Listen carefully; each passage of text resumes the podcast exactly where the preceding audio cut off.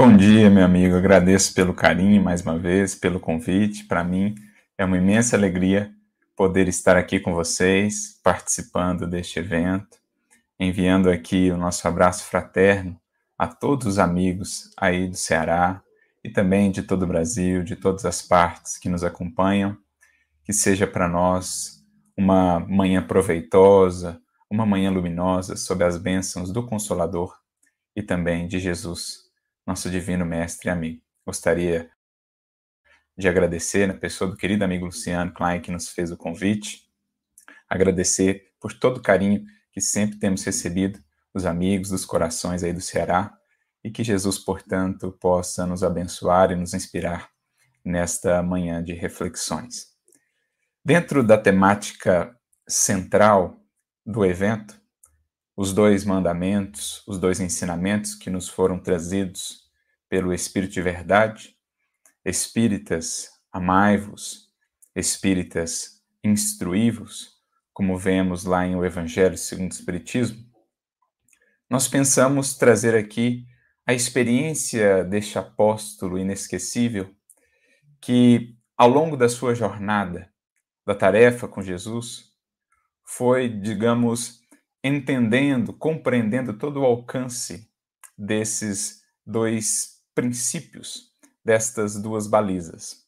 Naturalmente, que o Espírito de Verdade haveria de nos trazê-lo muito tempo depois da atuação deste apóstolo, mas na verdade o amai-vos e o instruí-vos já lá estavam no Evangelho de Jesus, bem como também poderemos encontrar esses dois princípios orientadores, quais balizas fundamentais do progresso do espírito, nos escritos deste apóstolo, sobre o qual falaremos. Muitos já devem ter compreendido que estamos a falar do nosso querido apóstolo Paulo, que ao longo da sua atuação, que ao longo da sua vivência na sementeira, na divulgação do Evangelho de Jesus, pôde ir melhor compreendendo a natureza humana e justamente, amparado pelo Evangelho, entendendo por que é preciso conjugar de maneira muito equilibrada, de maneira realmente conjunta, harmoniosa, esses dois princípios norteadores da evolução do ser, da evolução do espírito. O amor, a representar os ganhos morais, o desenvolvimento do sentimento, da luz, por outro lado, o instruir-se ou instruir-vos, a aquisição do conhecimento, a sabedoria, o discernimento, a razão, o bom senso. Esses dois pilares são aqueles, de fato, responsáveis por sustentar todo o edifício da uh, iluminação espiritual do ser. Quando afastamos-nos de um desses elementos, quando pendemos excessivamente para um dos lados em detrimento do outro, eis então que surgem, digamos, os prejuízos, os malefícios, os equívocos na caminhada ascensional. Quando o espírito se prende ou fica estagnado a uma dessas posições extremas, eis então que surgem os problemas que com Jesus vamos aprendendo novamente a equilibrar. Então, nós gostaríamos aqui de trazer, pensando nessa temática central, uma abordagem prática, uma experiência vivencial do próprio apóstolo Paulo, que vai ilustrar para nós a importância de conjugarmos esses dois elementos, esses dois arcos divinos, digamos assim, que se complementam no todo da evolução espiritual no círculo perfeito da iluminação do Espírito. Lembrando, inclusive, uma mensagem do nosso querido Emmanuel, que se encontra no livro Vinha de Luz, capítulo 116, em que ele faz justamente essa reflexão desse dessa complementariedade entre esses dois aspectos, né? o amai-vos e o instruí-vos. Ele irá nos dizer bondade e conhecimento, pão e luz, amparo e iluminação sentimento e consciência são esses arcos divinos que se complementam, que formam os círculos perfeitos da caridade ou da iluminação do espírito. Não somente receber e dar, mas também aprender e ensinar. É nessa completude que nós precisamos investir e avançar para que possamos realmente refletir e expressar em nós toda a grandeza divina, toda a luz que o Evangelho vai nos ensinando a acender em nossa caminhada ascensional. E para podermos iniciar então a nossa reflexão, convidamos os amigos, as amigas a voltarmos um pouquinho no tempo, a retornarmos lá aqueles tempos do Evangelho, do cristianismo primitivo, aqueles séculos que ficaram marcados na história da humanidade por testemunhos tão belos, tão luminosos e inesquecíveis de fé, de renúncia, de humildade, de amor, de abnegação, uma capacidade sublime de sacrifício pessoal por essa causa redentora da humanidade. Lembramos, ainda hoje, todos nós, com o coração tocado, daqueles primeiros mártires, mártires, homens e mulheres que tudo deram por Jesus e pela causa do Evangelho. Vamos beber dessa fonte a fim de nos fortalecermos para a nossa própria caminhada, varando aí os desertos da vida em busca da terra, da promissão, esse estado espiritual que eles alcançaram, de integração com o amor de Jesus, que os fez assim tão fortes que os fez assim tão marcantes na história da humanidade, na história de cada um de nós. Nos relembramos aqui do caso do apóstolo Paulo, das suas lutas, quando ele, já bastante avançado na sua tarefa, encontrava-se na cidade de Roma. Ele, que chegou a Roma por meios, digamos, inesperados, quando intentava ir à cidade, uma viagem que há muito já planejava, alguns contratempos surgiram e ele foi convocado por Jesus a retornar a Jerusalém por meio de um emissário de Tiago, que o alcançou ali em Corinto, solicitando auxílio da parte de Tiago. Ali ele reconcilia-se com aquele dentre, ou né, na, na comunidade dos discípulos, na comunidade apostólica, aquele com o qual talvez ele tivesse as maiores dificuldades, mas ali eles se reconciliam, consolidam de fato uma bela amizade, uma compreensão mútua. E aí, como nós sabemos, Paulo Estevão, essa obra fantástica, nos esclarece de maneira assim tão bela acerca desses acontecimentos. Ele acaba sendo preso, fica preso ali por um bom tempo naquela região, ali na Palestina mesmo, em Cesareia, e depois, em um determinado momento, acaba sendo transferido para Roma após apelar para César na condição de cidadão romano, esse título que ele possuía, ele tinha essa condição. E assim se deu, ele chega então a Roma como um prisioneiro. Um prisioneiro não dos romanos, ele dirá nas suas cartas, mas um prisioneiro do Cristo.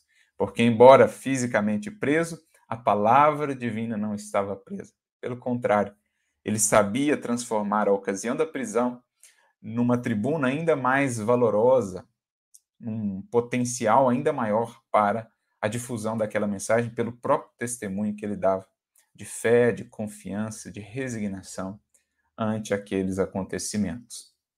Quando ele chega, há algumas deliberações ali em torno do seu processo e ele acaba, enfim, ficando na condição de uma prisão domiciliar. Ele encontra uma casinha ali nas redondezas da prisão e ele visitava a prisão diariamente tanto para conviver ali um pouco com os presos, né, para levar a mensagem do evangelho, partilhava as refeições lá na prisão, mas tinha uma certa liberdade de ficar então nessa casinha, numa prisão domiciliar, e mesmo ali, naquela condição, impossibilitado de, por exemplo, ir pregar na sinagoga ou em algum local público, ele, com auxílio dos seus colaboradores que tinham acesso a ele, Lucas, entre outros amigos ali em Roma, ele logo quer mobilizar o trabalho, a atuação, como sempre o fez.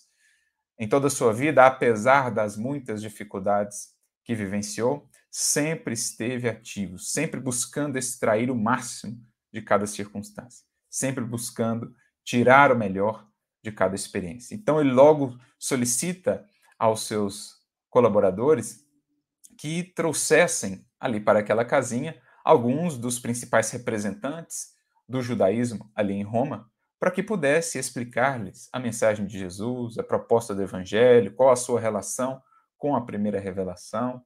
E assim se dá, e logo passados poucos dias dessa nova condição, num dia, numa tarde, ele já é visitado ali por alguns dos principais representantes do judaísmo, seus irmãos de raça. E ele começa a debater com eles, eles o ouvem, digamos, de maneira meio receosa, com dúvidas, ressabiados, marcam então uma nova audiência com mais e mais representantes, e assim se dá ao longo de todo um dia, de manhã à tarde. Paulo entra ali naqueles debates que eram tão frequentes, né, naquele contexto dos seus companheiros aí de, de doutores da lei, que eram também, né, companheiros de estudos da lei mosaica, ele que havia vindo desse ambiente, que conhecia todos esses meandros, todo esse contexto. E Lucas, que observava de fora, que o acompanhava nesses momentos ali em Roma, fica impressionado ao ver a tenacidade, a energia, a perseverança de Paulo diante daqueles corações que muitas vezes se mostravam tão endurecidos, que se apegavam a questões minúsculas, fazendo disso grandes polêmicas, estéreis, na maioria das vezes, que criavam muitos empecilhos, que se apegavam à letra em detrimento do espírito, enfim, todas aquelas polêmicas, aqueles debates, aquelas discussões, isso foi impressionando a Lucas. E, mais ainda, a paciência de Paulo, a serenidade com que ele buscava ensinar, transmitir o conhecimento. E é justamente nesse contexto, então, que eles têm um diálogo Lucas e Paulo a respeito disso, no, qual Paulo então vai revelar para nós toda a experiência que ele já havia adquirido até ali sobre essa condição humana, sobre a posição dos corações, das consciências diante do Evangelho de Jesus. E aqui faremos então a amarração com aqueles dois princípios, com aqueles dois elementos norteadores que mais tarde o Espírito de verdade nos traria como os dois mandamentos ou ensinamentos fundamentais, que na verdade já estavam lá, tanto no Evangelho do Cristo, como também na atuação de Paulo e mesmo nos seus escritos, nós veremos. Porque na ausência de um desses pilares, na ausência de uma dessas balizas, quando nos encaminhamos para os extremos, saindo desse caminho do equilíbrio, da conjunção harmoniosa entre o aprender o instruir-se e o amar e o servir, quando encaminhamos para os dois extremos, nós encontramos as duas posições mais refratárias, as duas posições para as quais mais difícil se torna o contato renovador do Evangelho de Jesus. É isso que Paulo vai dizer nesse diálogo com Lucas, quando Lucas lhe manifestou aquela impressão, né, que lhe causava tudo aquilo que ele assistia, aqueles debates. Inclusive, foi a partir daí, desses debates, dessas discussões que se deram nessa casinha, na sua prisão domiciliar, que surgiu a ideia, mais tarde, é, da parte de Paulo, de escrever a conhecida Carta aos Hebreus, aos seus irmãos de raça, àqueles também oriundos do, do judaísmo, doutores da lei. Ele escreve essa carta que, embora os estudiosos, muitos deles hoje, não reconheçam como sendo dele, nós o sabemos por meio do nosso querido Emmanuel que de fato é, porque foi uma carta toda trabalhada com muito carinho, com muito esmero, com muita reflexão da parte dele, por isso até as diferenças de estilo em relação às outras cartas, que eram escritas mais no calor, digamos, da tarefa, da luta. Essa carta que foi escrita por ele, que é realmente muito profunda, mas também muito simbólica. É preciso ter todo um conhecimento mesmo da primeira revelação para poder penetrar em tudo que ele ali transmite. Essa carta ela surge a partir desses debates. Quando em determinado momento, quando as coisas pareciam mais difíceis, realmente parecia não haver nenhum ganho em tudo aquilo, e Paulo sente, né, aquele aquele incômodo, aquele desafio da tarefa, um senhorzinho então se apresenta, se aproxima dele e diz: Por favor, continue trazendo-nos a mensagem do Evangelho. Sei que tem muitos que manifestam-se aí ou apresentam-se como corações muito cerrados, mas existem muitos de boa vontade que poderão usufruir desses valores eternos da mensagem de Jesus que você tem nos apresentado. Então, por favor, continue. Isso tocou profundamente o coração do apóstolo Paulo. Ele manteve a sua casinha ali aberta a essas visitas, a esses diálogos e sentiu-se motivado, então, a escrever a Epístola aos Hebreus. Carta esta, como revela Emmanuel, que foi escrita é, marcada ali pelas lágrimas que por vezes pingavam sobre os pergaminhos.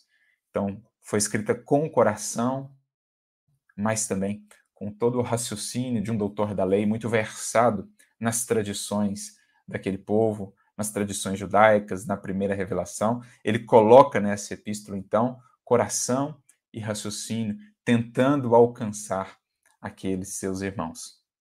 Pois bem, esse diálogo, então, nos chama a atenção por causa justamente da resposta do apóstolo Paulo, que revela digamos assim, para nós, toda essa experiência já de um apóstolo com mais de 20, 25 anos, por volta disso, imagino a época, de tarefa.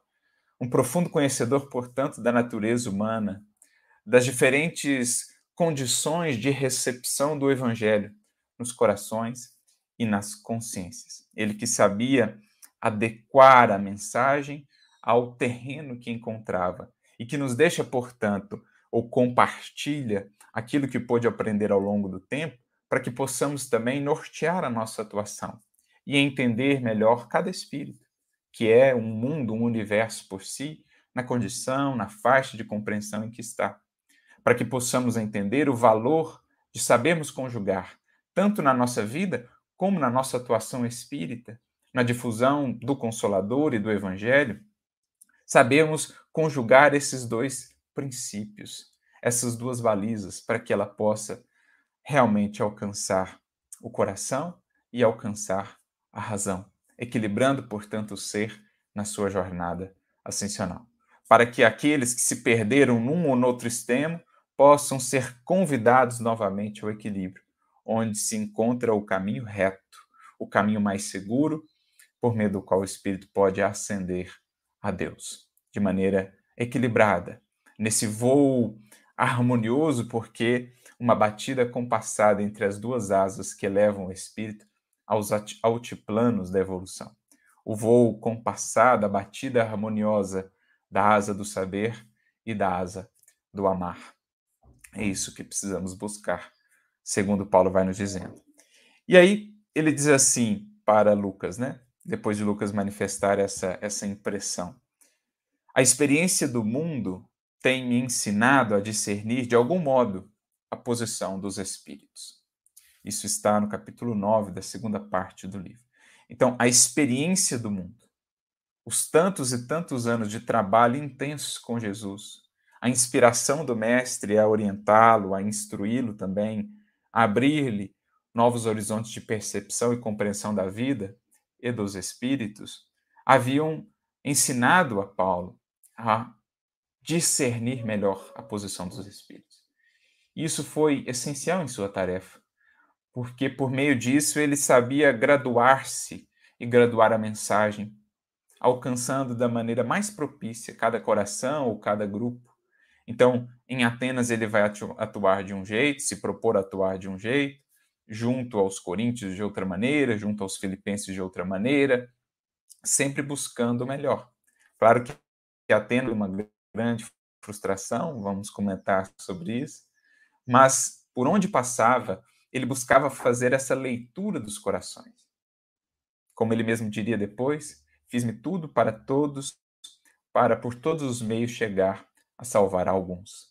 Então, para os judeus, fiz-me judeu, para os sem lei, fiz-me como sem lei, embora esteja sujeito à lei do Cristo. Ele vai trazendo essa descrição: fiz-me tudo para todos, para por todos os meios chegar a salvar alguns, isto é, a apresentar para alguns esse caminho redentor, a despertar alguns para a importância desta caminhada. Então, ele tinha essa habilidade, foi desenvolvendo essa habilidade de ler, de compreender os espíritos, de entender o tempo de cada coração, de entender que a sementeira embora pareça completamente estéril agora, será sementeira para o porvir. Cabe-nos seguir investindo, seguir semeando, arroteando o solo com esforço, com testemunho, com sacrifício, porque um dia, mais cedo ou mais tarde, a semente há de germinar, o campo há de florir. Saber esperar, saber ler cada coração, conhecer cada tipo de solo e, acima de tudo, semear sempre, como na parábola do semeador. E aí ele diz para Lucas e para todos nós: há duas classes de homens para as quais se torna mais difícil o contato renovador de Jesus. Então, como dizia, aqui ele entra na conexão com amai-vos e instruí-vos. Porque cada uma dessas classes será o resultado da ausência de uma dessas balizas. Na ausência do amai-vos, quando caímos apenas no campo do intelecto, do raciocínio, nós vamos a um extremo. Na ausência do instruí-vos, quando nos deixamos conduzir apenas pelo sentimento, muitas vezes apaixonado, exacerbado, nós caímos em outro extremo. E são essas as duas classes aqui definidas por Paulo. Duas classes, portanto, que deveremos evitar, ou dois extremos que deveremos evitar em nós. Deveremos a todo custo evitar encaixarmos em uma dessas classes para buscarmos aquilo ou aquela posição que conjuga o melhor de cada um desses elementos, de cada um desses extremos, encontrando o caminho do meio, o caminho da virtude, o caminho do equilíbrio. Então, há duas classes para as quais se torna mais difícil o contato renovador de Jesus. A primeira é a que vi em Atenas e se constitui dos homens envenenados pela falaciosa ciência da terra homens que se cristalizam numa superioridade imaginária e muito presumem de si mesmos. São estes, a meu ver, os mais infelizes. Então aqui Paulo fala de uma experiência que marcou profundamente seu coração. Uma das maiores frustrações e decepções da sua vida foi quando ele teve a ocasião de pregar em Atenas sobre a qual ele já ouvia, havia ouvido falar, foi educado por mestres atenienses e de Alexandria na filosofia grega, portanto, conhecia os filósofos gregos, havia ouvido falar sobre a grandeza de Atenas, né, capital intelectual do mundo, berço ali da filosofia. Então ele ansiava pelo momento em que poderia levar a mensagem de Jesus a Atenas, imaginando, ainda não tão maduro, né, que ela seria muito bem recebida e que ele encontraria ali valiosos colaboradores para a difusão da mensagem do evangelho, já que tinham consigo todo o brilho da inteligência, toda a eloquência da oratória, da retórica, enfim. E qual não foi a decepção dele quando, dentre todos os lugares pelos quais ele passou, Atenas foi a única cidade onde não se formou um núcleo cristão um núcleo de estudo, de aprendizado acerca das lições de Jesus, da mensagem imortal da Boa Nova. Isso o marcou profundamente, porque era uma esperança, era um, um sonho seu, e ele vê tudo aquilo desvanecer.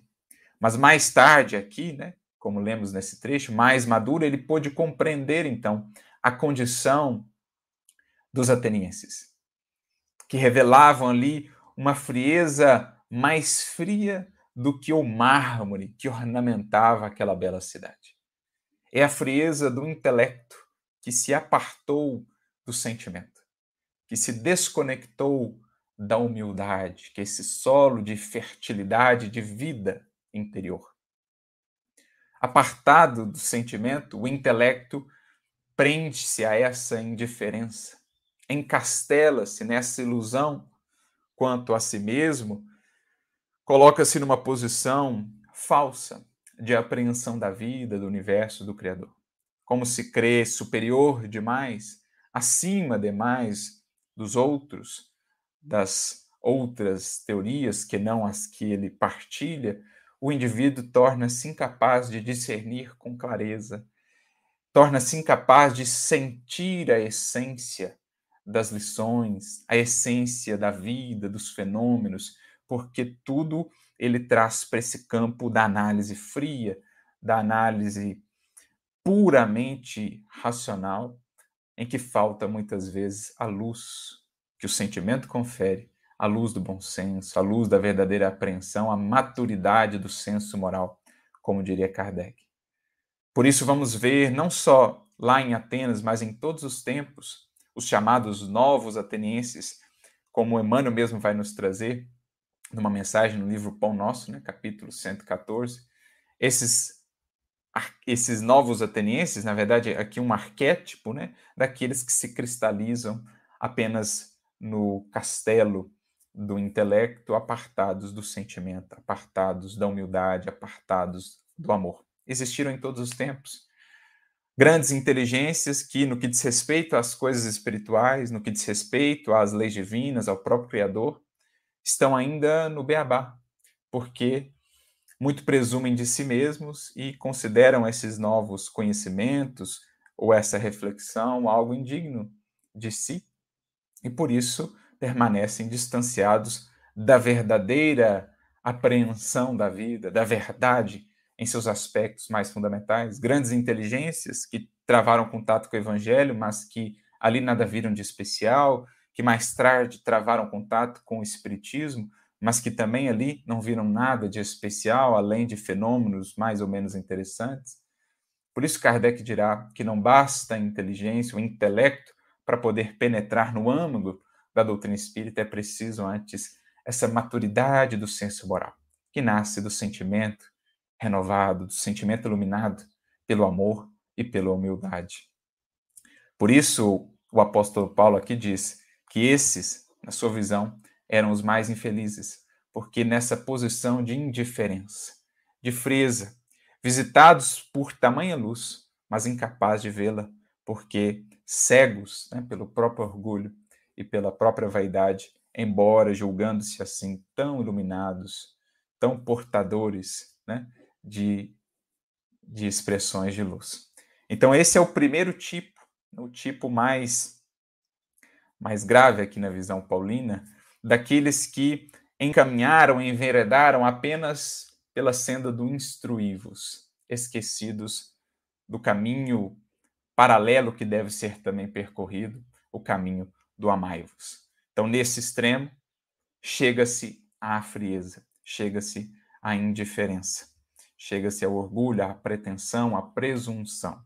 E o apóstolo Paulo faz questão de falar sobre isso, né? nas suas epístolas, por exemplo, na sua primeira epístola aos Coríntios, naquele famoso capítulo 13, em que ele trata do amor, da caridade, ele chega a dizer: se tivesse o dom das profecias, se conhecesse todos os mistérios e toda a ciência, se não tivesse amor, se não tivesse caridade, nada seria. Então a gente já vê ele trazendo nos seus próprios escritos os antídotos, as orientações para que não nos deixemos encaminhar a esses extremos. Por outro lado, temos o segundo extremo. Ele diz a segunda classe, para a qual é mais difícil o contato renovador do Evangelho. A segunda é a que conhecemos nos judeus recalcitrantes, que, possuindo um patrimônio precioso do passado, não compreendem a fé sem lutas religiosas. Petrificam-se no orgulho de raça e perseveram numa falsa interpretação de Deus. Então, do outro lado, a classe, a segunda classe mais difícil para esse contato renovador do evangelho era daqueles que se prendiam no fanatismo religioso, no dogmatismo. Aqueles que, apartados de uma análise mais racional, mais equilibrada das coisas, do bom senso, da razão, encaminhavam-se para os caminhos do sentimento apaixonado, do sentimento exacerbado, que muitas vezes culminava no fanatismo, nas labaredas aí da perseguição. Então nós temos de um lado a frieza, do outro lado o calor da paixão, do fanatismo. De um lado a frieza da indiferença, da presunção, do orgulho, do outro lado o fogo, a labareda da perseguição, do dogmatismo, do fanatismo. Então, entre esses dois extremos, precisamos aí aprender a caminhar. Lembra-nos, inclusive, aquela passagem que está narrada, né? lá em Marcos 9, 22, daquele indivíduo obsidiado que era levado né, entre a água e o fogo, é, simbolicamente a representar essa nossa posição quando ainda apartados de Jesus, e da proposta terapêutica, curativa e libertadora do Evangelho, a gente fica caminhando entre o fogo e a água, né? Entre a indiferença e entre o fogo aí das paixões. A gente fica de um extremo a outro, caminhando de um extremo a outro, quando não conseguimos com o Cristo aliar o amai-vos e o instruí-vos. Então Jesus chega e cura aquele indivíduo, mas é muito simbólica a passagem desses dois extremos que marcam o espírito quando ainda distanciado da proposta renovadora do evangelho. É o que nós vemos aqui. Os atenienses, aqueles que Paulo encontrou em Atenas, representam um arquétipo, um, uma postura espiritual que não existiu apenas naqueles tempos, mas que segue ainda a existir. São os novos atenienses, a mensagem que a gente já citou com o nosso capítulo 114. Do outro lado, os judeus recalcitrantes ali representam também um arquétipo, o daqueles que se fanatizaram no âmbito da religião, na defesa apaixonada das suas ideias, até tem sentimento, tem devoção, mas apartado do equilíbrio, do bom senso, da razão, que precisa, digamos, orientar melhor os sentimentos, né? discipliná-los. Então, nós temos aí um outro arquétipo desses, ou dos fariseus, né, sem uma generalização, mas o arquétipo que representa, os fariseus que existiram não só no judaísmo daquele tempo, mas em todas as religiões ou outras causas mesmo ao longo dos séculos. Esses fariseus é, que seguem vivos, Emmanuel também tem uma mensagem, Vinho de Luz, capítulo 54, em que ele nos apresenta também esse outro arquétipo, né? Dos fariseus que seguem vivos aí em todos os tempos, a representarem aqueles que se fanatizaram, nas suas buscas religiosas, nas suas buscas espirituais, que perseguem, que excluem, que segregam, enfim, que tentam se impor. São os dois extremos, esses dois arquétipos, os novos atenienses, os fariseus de todos os tempos, que encontraremos em todas as civilizações, em todas as religiões, posturas ou posições que deveremos, claro, de todo modo, evitar. Deveremos analisar em nossa caminhada se estamos nos encaminhando para esta ou para aquela outra, porque a posição do equilíbrio, como aprendemos com Jesus, estará justamente nesse meio.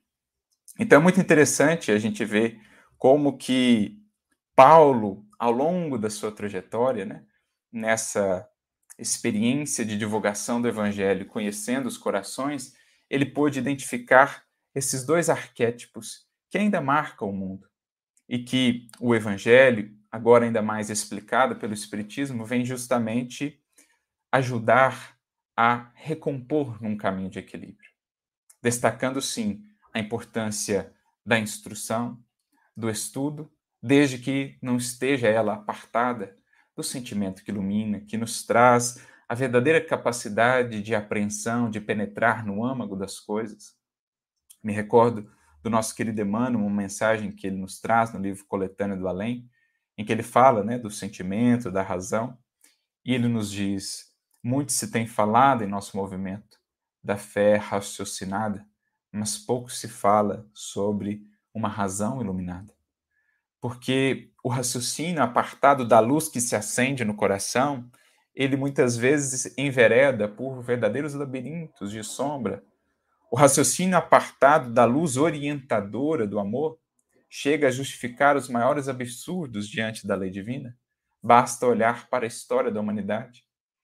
Quantos não temos visto ao longo dos séculos que eram grandes expressões de inteligência, com uma capacidade de raciocínio, com uma horizontalidade, digamos assim, impressionante, mas que se perderam colocando esse raciocínio a serviço do egoísmo, a serviço do interesse pessoal, e assim vemos nascer a miséria, assim vemos nascer a guerra, a corrupção, tantos crimes que foram cometidos ao longo da história da humanidade por grandes inteligências, apartadas, no entanto, da razão que ilumina e que lhes dá a verdadeira apreensão da vida. Ou grandes inteligências que realmente se encastelam nesse nessa torre de marfim, né, considerando-se lá muito acima dos demais, mas distanciados da realidade dos corações, da convivência que enriquece, que traz de fato vida e progresso para o espírito. Vivem lá a julgar-se assim tão superiores, para mais tarde, numa queda impressionante, perceberem o castelo de ilusões em que viviam. perceberem que aquela imagem, aquela visão que tinham de si mesmos estava ainda tão apartada da realidade acerca de si. Então é preciso trabalhar e sentir esse calor do amor, mas também não o calor que vai para o extremo.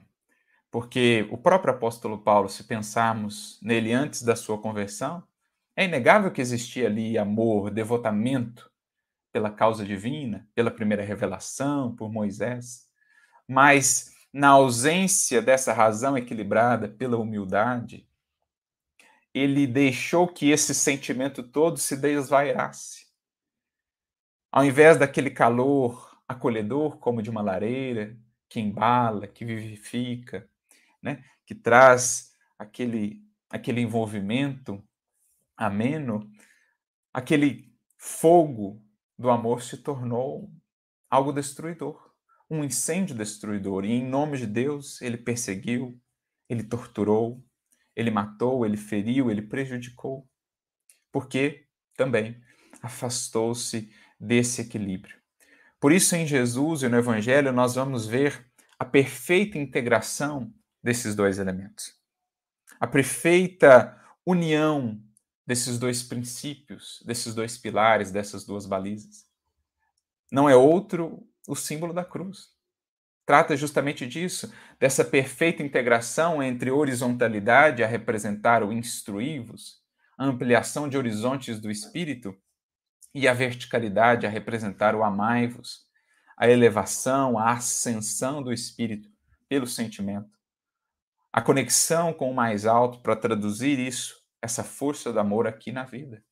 Então, em Jesus, no símbolo máximo do seu testemunho, que é a cruz, nós vemos a perfeita integração do amai-vos e do instruí-vos, que orienta todos os discípulos do Evangelho, que Paulo soube muito bem perceber, destacou ele os malefícios do apenas instruir-se, a gente já citou aqui o trecho, capítulo 13 da sua primeira carta aos Coríntios, quando ele dirá: ainda que tivesse o dom da profecia, que conhecesse todos os mistérios e toda a ciência, se não tivesse amor, nada seria. Neste mesmo, nesta mesma epístola, no capítulo 8, ele vai dizer, ou vai alertar, que a ciência incha, mas o amor edifica. Alertando para os cuidados de seguir apenas nos caminhos né, da ciência que muitas vezes incha, mas não edifica de fato, não constrói de fato, na ausência do amor. Mas ele também dirá do cuidado que deveremos ter para não deixar o sentimento sem a orientação da razão, do conhecimento, da instrução que traz mais luz, que traz mais discernimento. Na sua epístola aos, aos Filipenses, por exemplo, no capítulo 1, versículo 9, ele vai orientar que a vossa caridade abunde mais e mais em ciência e em todo o conhecimento então a gente percebe que ele foi pontuando ao longo das suas cartas orientações sobre aquilo mesmo que ele pôde conhecer na vida prática, da difusão do evangelho, no trato com as criaturas, no conhecimento do coração, das consciências, dos espíritos. Ele foi orientando, olha, gente, não vamos nem pender excessivamente para este lado, nem para aquele outro. Vamos buscar em Jesus o símbolo da perfeita integração entre esses princípios. A cruz é o símbolo, representa o elemento norteador, a seta que aponta para o espírito progresso. Alcançando esses dois arquétipos, essas duas classes que se perderam nos extremos. Os atenienses, claro, aqui sem nenhuma generalização, ele está trabalhando o arquétipo né, que representavam ali os atenienses. Os atenienses de todos os tempos a representarem os espíritos que se perderam no excesso, no extremo, do instruí-vos sem o amai-vos. E os religiosos, aqui representados né, pelos judeus recalcitrantes, sem generalizar, claro, os judeus, mas o arquétipo que representavam, os fariseus dogmáticos de todos os tempos também, que se perderam nos excessos do, do amar ali a uma causa, a uma ideia, sem a instrução, o equilíbrio da razão, da lucidez, da ponderação. Os dois extremos, em Jesus, encontrarão uma resposta, convidando-lhes novamente a esse caminho do meio. Vamos amar, vamos servir para iluminar o coração, mas vamos instruir-nos, vamos aprender para iluminar cada vez mais também o raciocínio, os nossos horizontes. Dessa fusão, o que há? Ascensão. Por isso é a cruz como que essa seta apontada para o mais alto, como a dizer que dessa junção harmoniosa, o que surge, a que isto aponta? Ao infinito, à eternidade. Por isso, Jesus é essa síntese que o Espírito de verdade, ele próprio, vem recuperar mais uma vez para nós. Espíritas, amai-vos, eis o primeiro ensinamento. Instruí-vos, eis o segundo. É o que Paulo também vai dizer, né? Quando a gente vai na sua primeira epístola aos Coríntios, por exemplo, lá no capítulo 1, no versículos 22 a 24, ele traz exatamente isso que nós escrevemos aqui, claro que com outras palavras, mas a ideia, a essencialidade é a mesma. Ele diz assim: porque os judeus pedem sinal e os gregos buscam a sabedoria. Os judeus aqui, sem generalização, mais uma vez, é o arquétipo que ele está trabalhando, aqueles que se perderam no dogmatismo e que viviam atrás de Jesus e depois também de Paulo, buscando sinais, buscando comprovações, mas na verdade buscando impor ainda as suas ideias, buscando de toda maneira eliminar ali aquelas renovações, aquela renovação de compreensão que julgavam é, é, perigosas, né?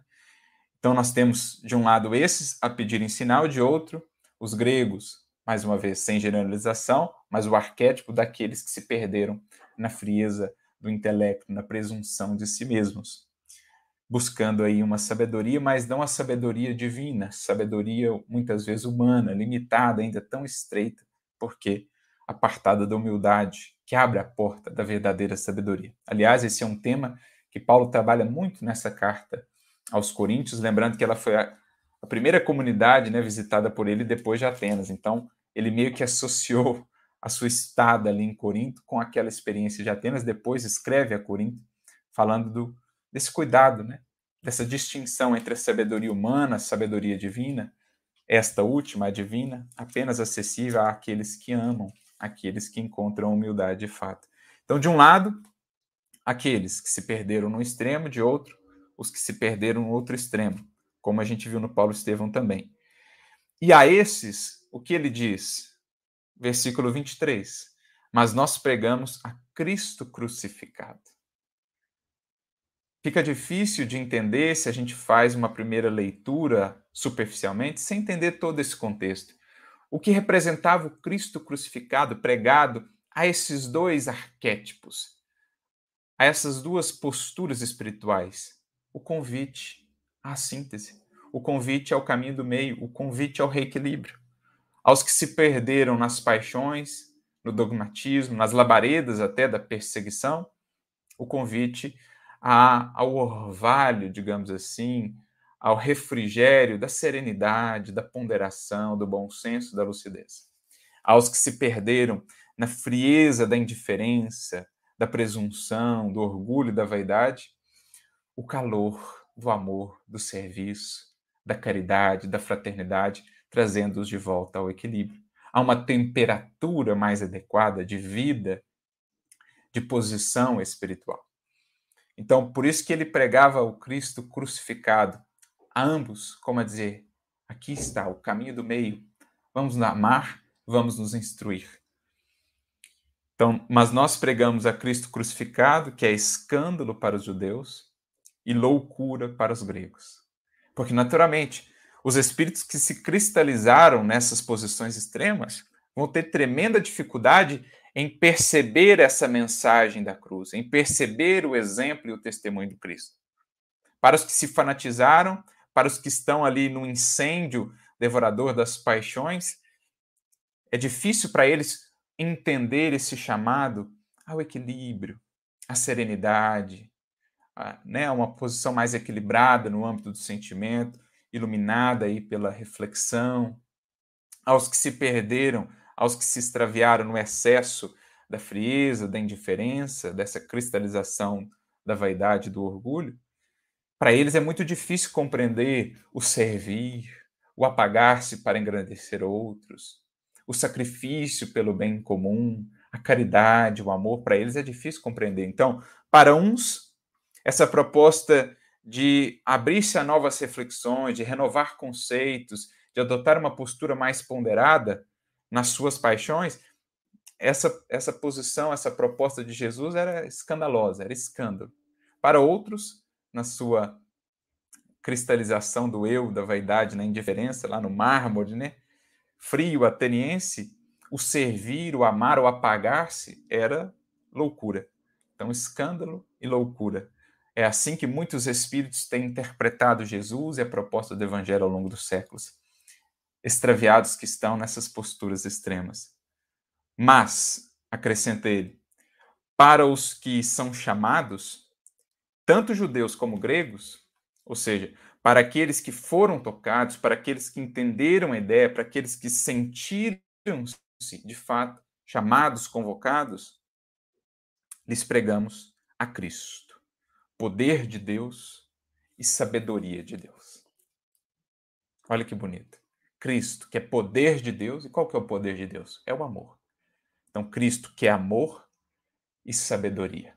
Poder de Deus e sabedoria de Deus a fusão sublime, o testemunho mais belo do que é o ápice da comunhão desses dois princípios norteadores. Em Jesus nós temos a resposta. Em Jesus nós temos o caminho para aqueles que se perderam do equilíbrio. No Evangelho nós temos o medicamento que vem então remediar as posições extremas, o transviamento do espírito, trazendo-o de volta para o meio, né? remediar, o divino médico das almas que traz-nos novamente a essa temperatura adequada, essa posição harmoniosa e de equilíbrio, a saúde espiritual que nos permite avançar propriamente na caminhada. Então, para aqueles que entendem toda a dimensão do evangelho, que o espiritismo, o espírito de verdade depois vem recapitular, Jesus é essa síntese do amai-vos e do instruí-vos, o poder de Deus e a sabedoria de Deus, que naquela cruz ali estão simbolizados na perfeita integração entre a haste horizontal, a haste vertical, a apontarem para o infinito, para a ascensão. Por isso, retornando lá à fala de Paulo para o nosso querido Lucas, ele diz: De tal arte, entendemos melhor a palavra do Cristo, que classificou os simples e pacíficos da terra como criaturas bem-aventuradas. Então, os simples, né, aqueles que buscam o caminho da humildade, e os pacíficos, aqueles que buscam o caminho do amor, da caridade. São estes os que têm os dois ingredientes fundamentais para evitarem as armadilhas, os falsos caminhos da evolução. Caridade e humildade, diz Kardec em O Evangelho segundo o Espiritismo. Eis o único caminho para a salvação, para a sublimação do espírito. Orgulho e egoísmo, eis os caminhos da perdição, do distanciamento da proposta redentora. Poucos gentios cultos, né, os atenienses, os novos atenienses, e raros judeus crentes. Então, aqueles, os fariseus, né, os que se perderam no dogmatismo, na busca e defesa apaixonada de determinadas ideias e causas, não só no âmbito da religião, no âmbito da filosofia, no âmbito do pensamento, enfim.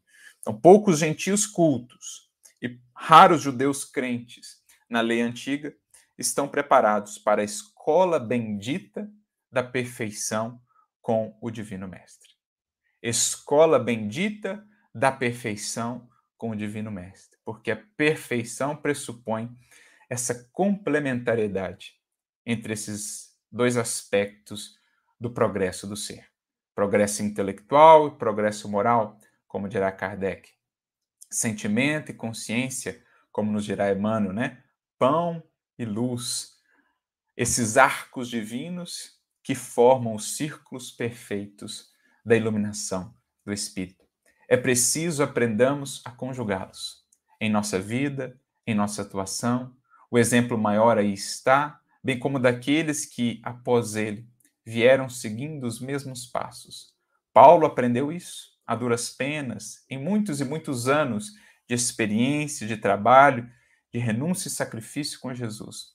legou-nos a lição, para que os nossos caminhos se façam assim mais suaves, para que evitemos as tantas curvas, para que evitemos assim precisar aprender por meio de tanta dor, se já temos a luz acesa em nosso caminho e saibamos acolhê-la e conduzir-nos com esse devido equilíbrio. Investamos sim no conhecimento que o Espiritismo nos traz, no conhecimento do Evangelho de Jesus, que acendem para nós novos horizontes, que ampliam a nossa capacidade de percepção e de leitura da vida. Mas temos o cuidado para não nos perdermos neste caminho que muitos de nós temos trilhado secularmente, trazemos até, de certo modo, atavicamente, essa tendência em seguir apenas pelos caminhos do raciocínio e do intelecto. Outros terão mais dificuldade com a questão do equilíbrio do sentimento.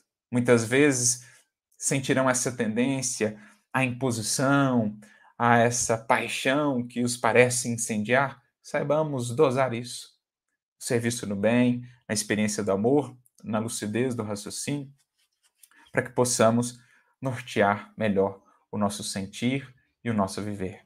Saibamos, enfim, amigos, conjugar com Jesus o estudo e o serviço. A lucidez, o bom senso kardeciano e a caridade, a fraternidade, que são bandeiras fundamentais do Espiritismo do Consolador. Estaremos, assim, seguros num roteiro definido, num roteiro certo, que há de nos conduzir a outros patamares de evolução para sermos cada vez mais úteis a Jesus na longa, na árdua, na porfiada jornada de ascensão. Não por acaso Kardec, de maneira muito inspirada, certamente conduzido pelos espíritos, legou-nos, digamos assim, duas bandeiras que talvez são aí das mais conhecidas em nosso movimento espírita, em nossa seara espírita, quando nos disse que fé inabalável é somente aquela que pode facear a razão em todas as épocas da humanidade. O convite, portanto, a instruí-vos, mas também, disse-nos ele, Fora da caridade não há salvação. É o convite ao amai-vos. Fundamos tudo isso na nossa experiência estaremos com Jesus expressando toda a beleza e a perfeição daquilo que é o Evangelho, essa escola bendita com o Divino Mestre. Que Ele abençoe e inspire a cada um em suas jornadas. Sigamos aprendendo com Paulo, com Jesus, o caminho em direção à luz divina do Criador. Muita paz a todos.